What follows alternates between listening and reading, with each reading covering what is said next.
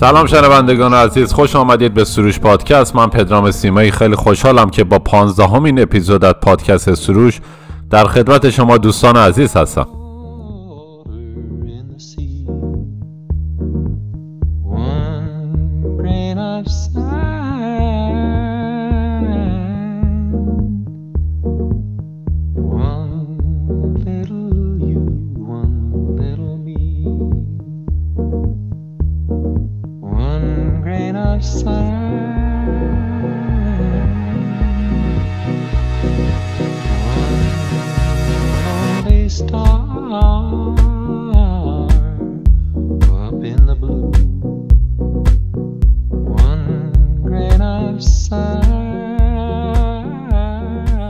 می‌تونید سروش پادکست رو در کلیه پلتفرم های مربوط به پادکست به خصوص Castbox دنبال کنید.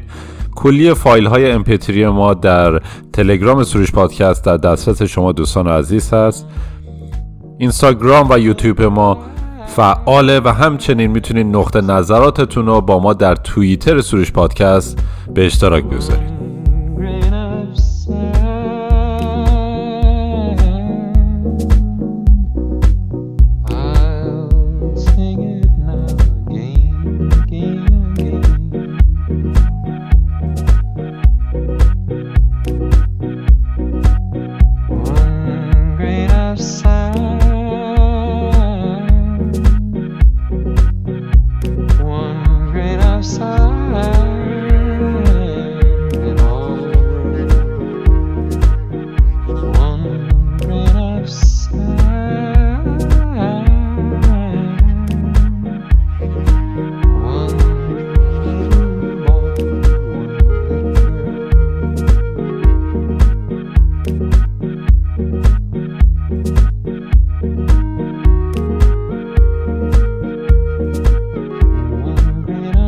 اپیزود 15 سروش پادکست یک داستان کوتاه به اسم یک مادر خوب یک مادر است و دو قطع موسیقی که موسیقی ابتدایی او از لی جونز به اسم وان گرین و موسیقی انتهایی اون از گروه مونالینک به اسم ترنیوه امیدوارم که دوست داشته باشید و به دوستان خودتونم پیشنهاد کنید.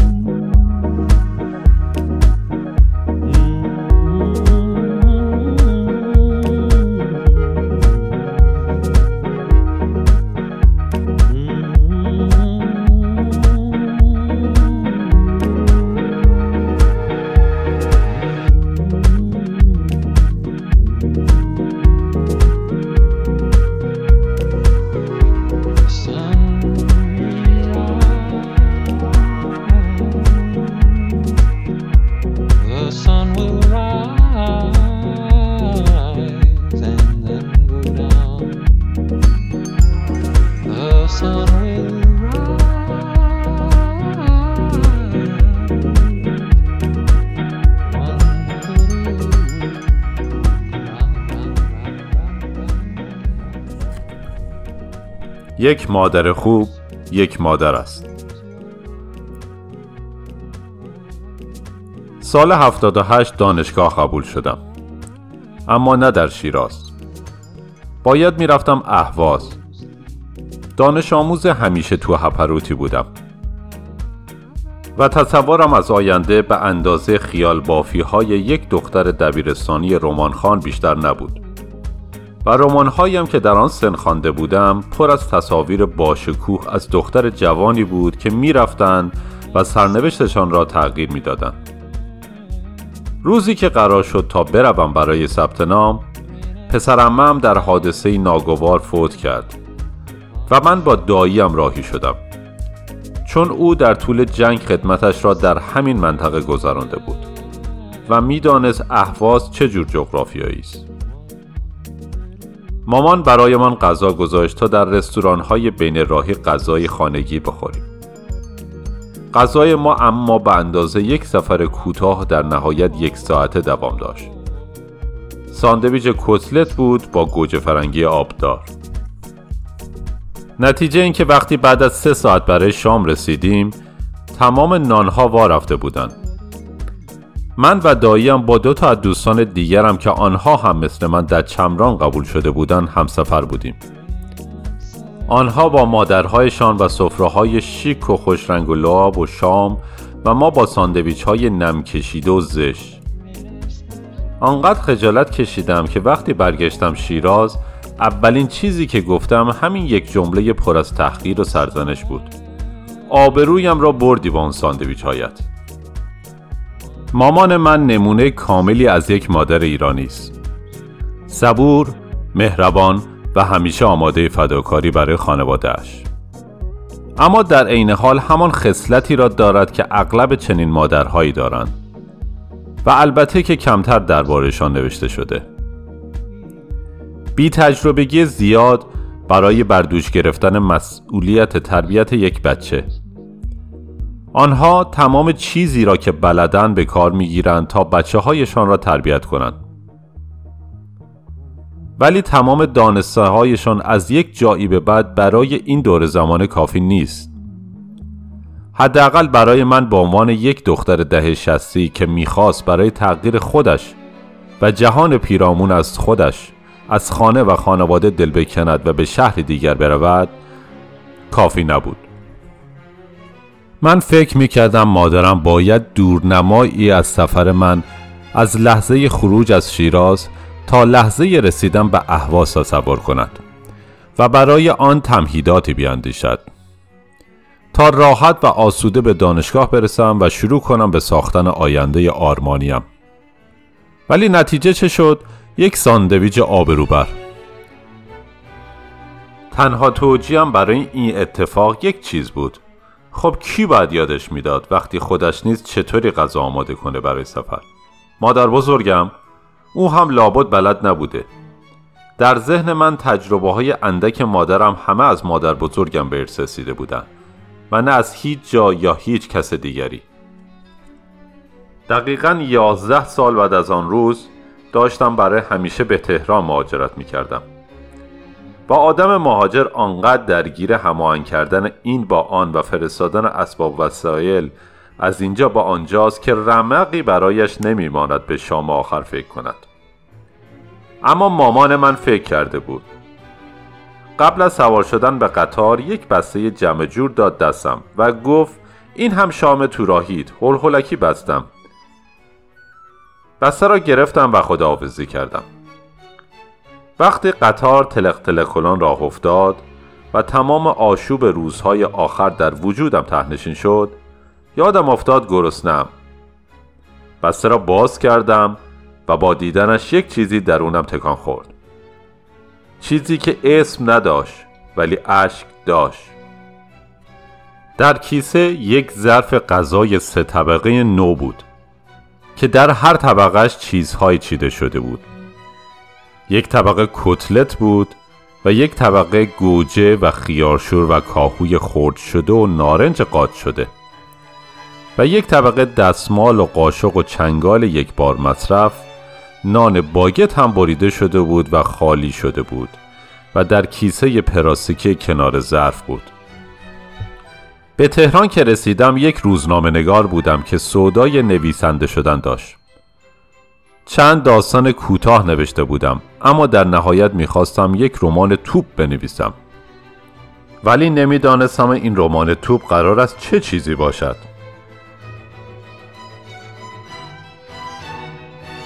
از آن طرف به دلایل نگفتنی یک رمان نوشته بودم با نام مستعار. در ژانر عاشقانه یا همان عامه پسند خودمان. وقتی آن را می نوشتم حواسم بود که دختر داستان خیلی خوشگل باشد و خیلی بدبخت. چون می دانستم اینجوری خوب می فروشد ولی از ذهن کسی مثل من که از وقتی یادش می آید روی پای خودش ایستاده بود شخصیتی عمل آمد که در فضای ادبی عامه پسند آن روزها به فروش نشد. دختر قصه من می‌خواست خودش دنیایش را بسازد و این به مذاق خیلی از خواننده های این ژار خوش نیامده بود. توی آن رمان دختر بی مادر بود. اصولا آن دختر احتیاجی به یک مادر برای پیشرفت نداشت. ولی پیامی که به مخاطب می‌داد این بود که تفلک اگر مادر داشت اینقدر بدبخت نمی‌شد. در رمان‌های بعدی باز هم نام مادر از همین کلیشه هایی بود که همه انتظارش را داشتند. مهربان و همیشه نگران. فقط یک جای داستان که همه علیه تصمیم دختر شوریدند مادر تصمیم گرفت با همدستی پنهانی با او و دلدارش کاری کنند که آنها به هم برسند. تصمیمی که گرفت ترسناک بود. ولی به خاطر دل دخترش حاضر شد فداکاری کند و بشود سنگ زیرین آسیاب نکته همین بود در ذهن من مادر اگر هم لازم بود باید در همین حد برای بچه هایش فداکاری می‌کرد و جلوی شوهر خودش و مردهای قلدر دیگر میستاد منتها چیزی که نمی‌دانستم این بود که این مدل فداکاری کردن ظاهرا امری مرسوم میان مادران این سرزمین است و اگر نبود که این همه عشق به وسال رسیده نداشتیم. رمان بعدی اما نقطه عطفی بود برای نقش مادرانه در داستانهایم. مادر داستان من یک زن خودخواه و متکبر و بدجنس بود که برای خواهش دل خودش حاضر شده بود بچه پنج سالش را بدون خدافزی ول کند و مخفیانه از ایران خارج شود. همچنان که جلو می رفتم بیشتر حس می کردم که ای بابا این مادر هر چه که باشد یک آدم است. یعنی چه که اینقدر نسبت به او کینه داری؟ و هرچه به آخرهای رمان نزدیک می شدم بیشتر به او حق می دادم که این تصمیم را بگیرد. بازخوردها به رمانم حیرت انگیز و پر از تناقض بود. بیشتر زنانی که از غذا مادر هم بودند چنان بر مادر داستانم تاختند که انگار او هیچ وظیفه ندارد جز فدا کردن خودش در برابر فرزندی که به دنیا آورده. یکیشان که علنا به من گفت توقع نداشتم همچنین تصوری از یک مادر بسازی. محال ممکنه همچین مادری تو ایران وجود داشته باشه. این مادر بود یا نامادری؟ نکته مهم همین بود.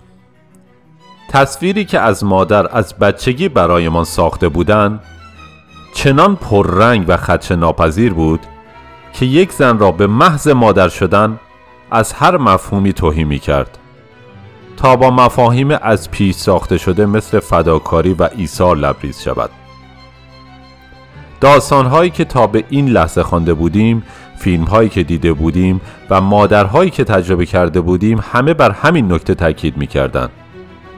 و اصلا مگر به خاطر همین نبود که من بابت آن ساندویچ های له شده بر مادر خود شوریدم یک ماه پیش دوستم عکسی را به من نشان داد که یکی از فعالان اجتماعی در صفحه اینستاگرامش گذاشته بود. عکس یک مادر شیک و پیک و قلمی که یک بچه به قول دوستم زیباتر از برگ گل توی آغوش داشت. داشتم به عکس نگاه می کردم که دوستم گفت این هم از آن ور بوم افتاده.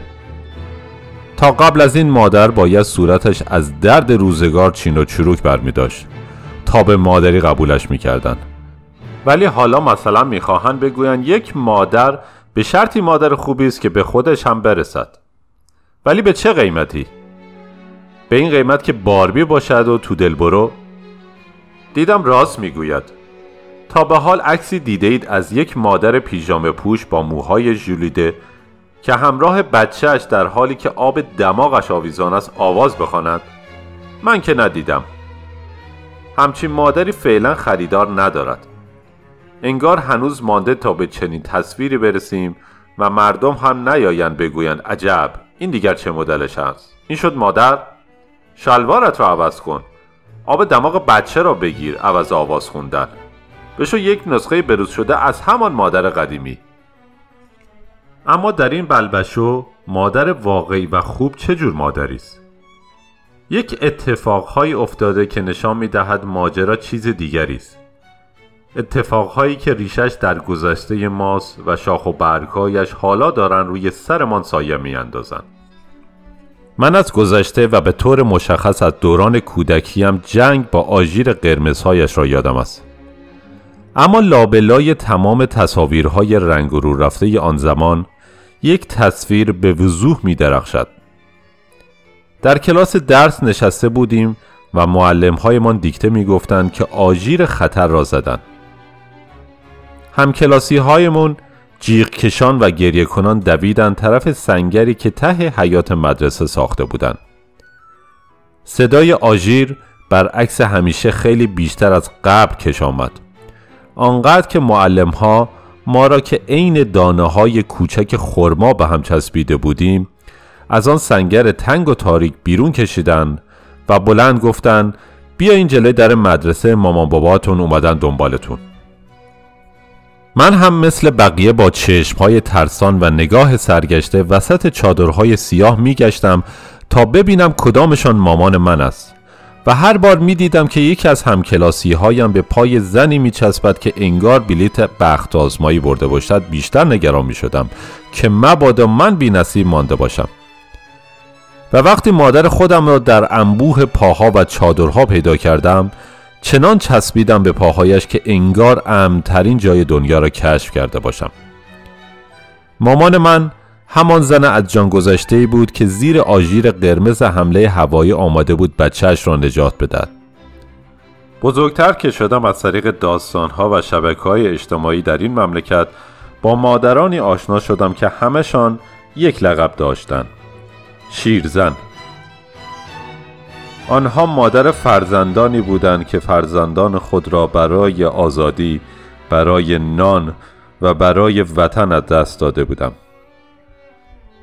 می دیدم که مادر با خواندن مصاحبا و تصاویر مادران در شبکه های اجتماعی یک جمله را به زبان می آورد و هی مدام می گوید ای وای ای وای بمیرم برات. انگار مامان وقت کرده بود به وجه دیگری از مادر بودن که حامل فقدانی سخت اما با شکوه است فکر کند. تکه کلام مامان اما این روزها زیاد میشنوم. نه فقط از مادران که از همه نه به خاطر مصاحبه که در شبکه های اجتماعی می‌خوانم.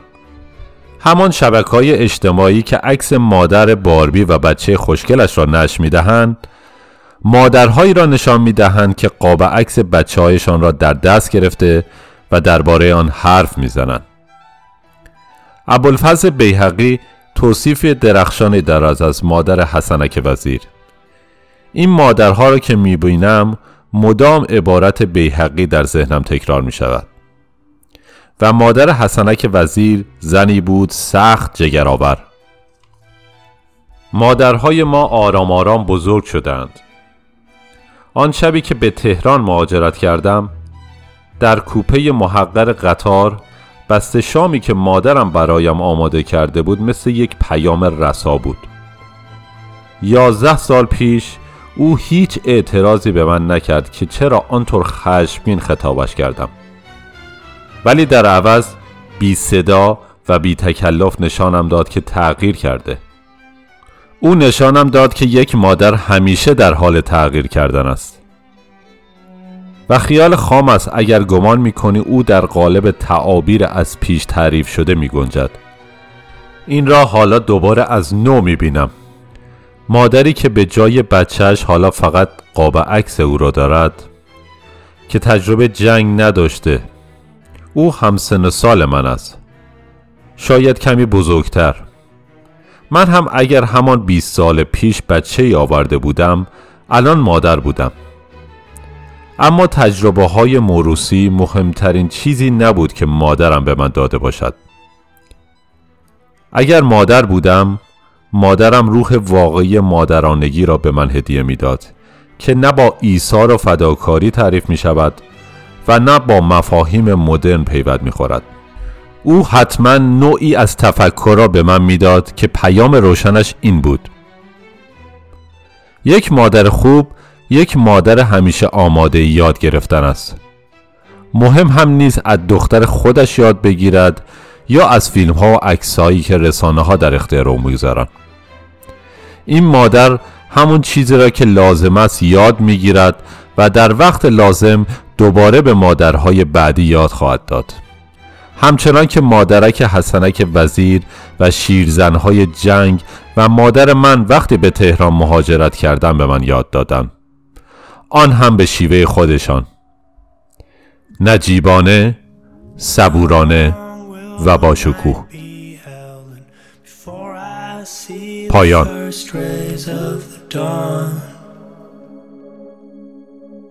When you're not around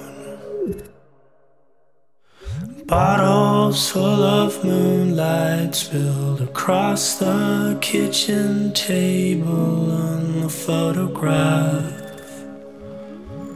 that I found of us. And the world keeps turning.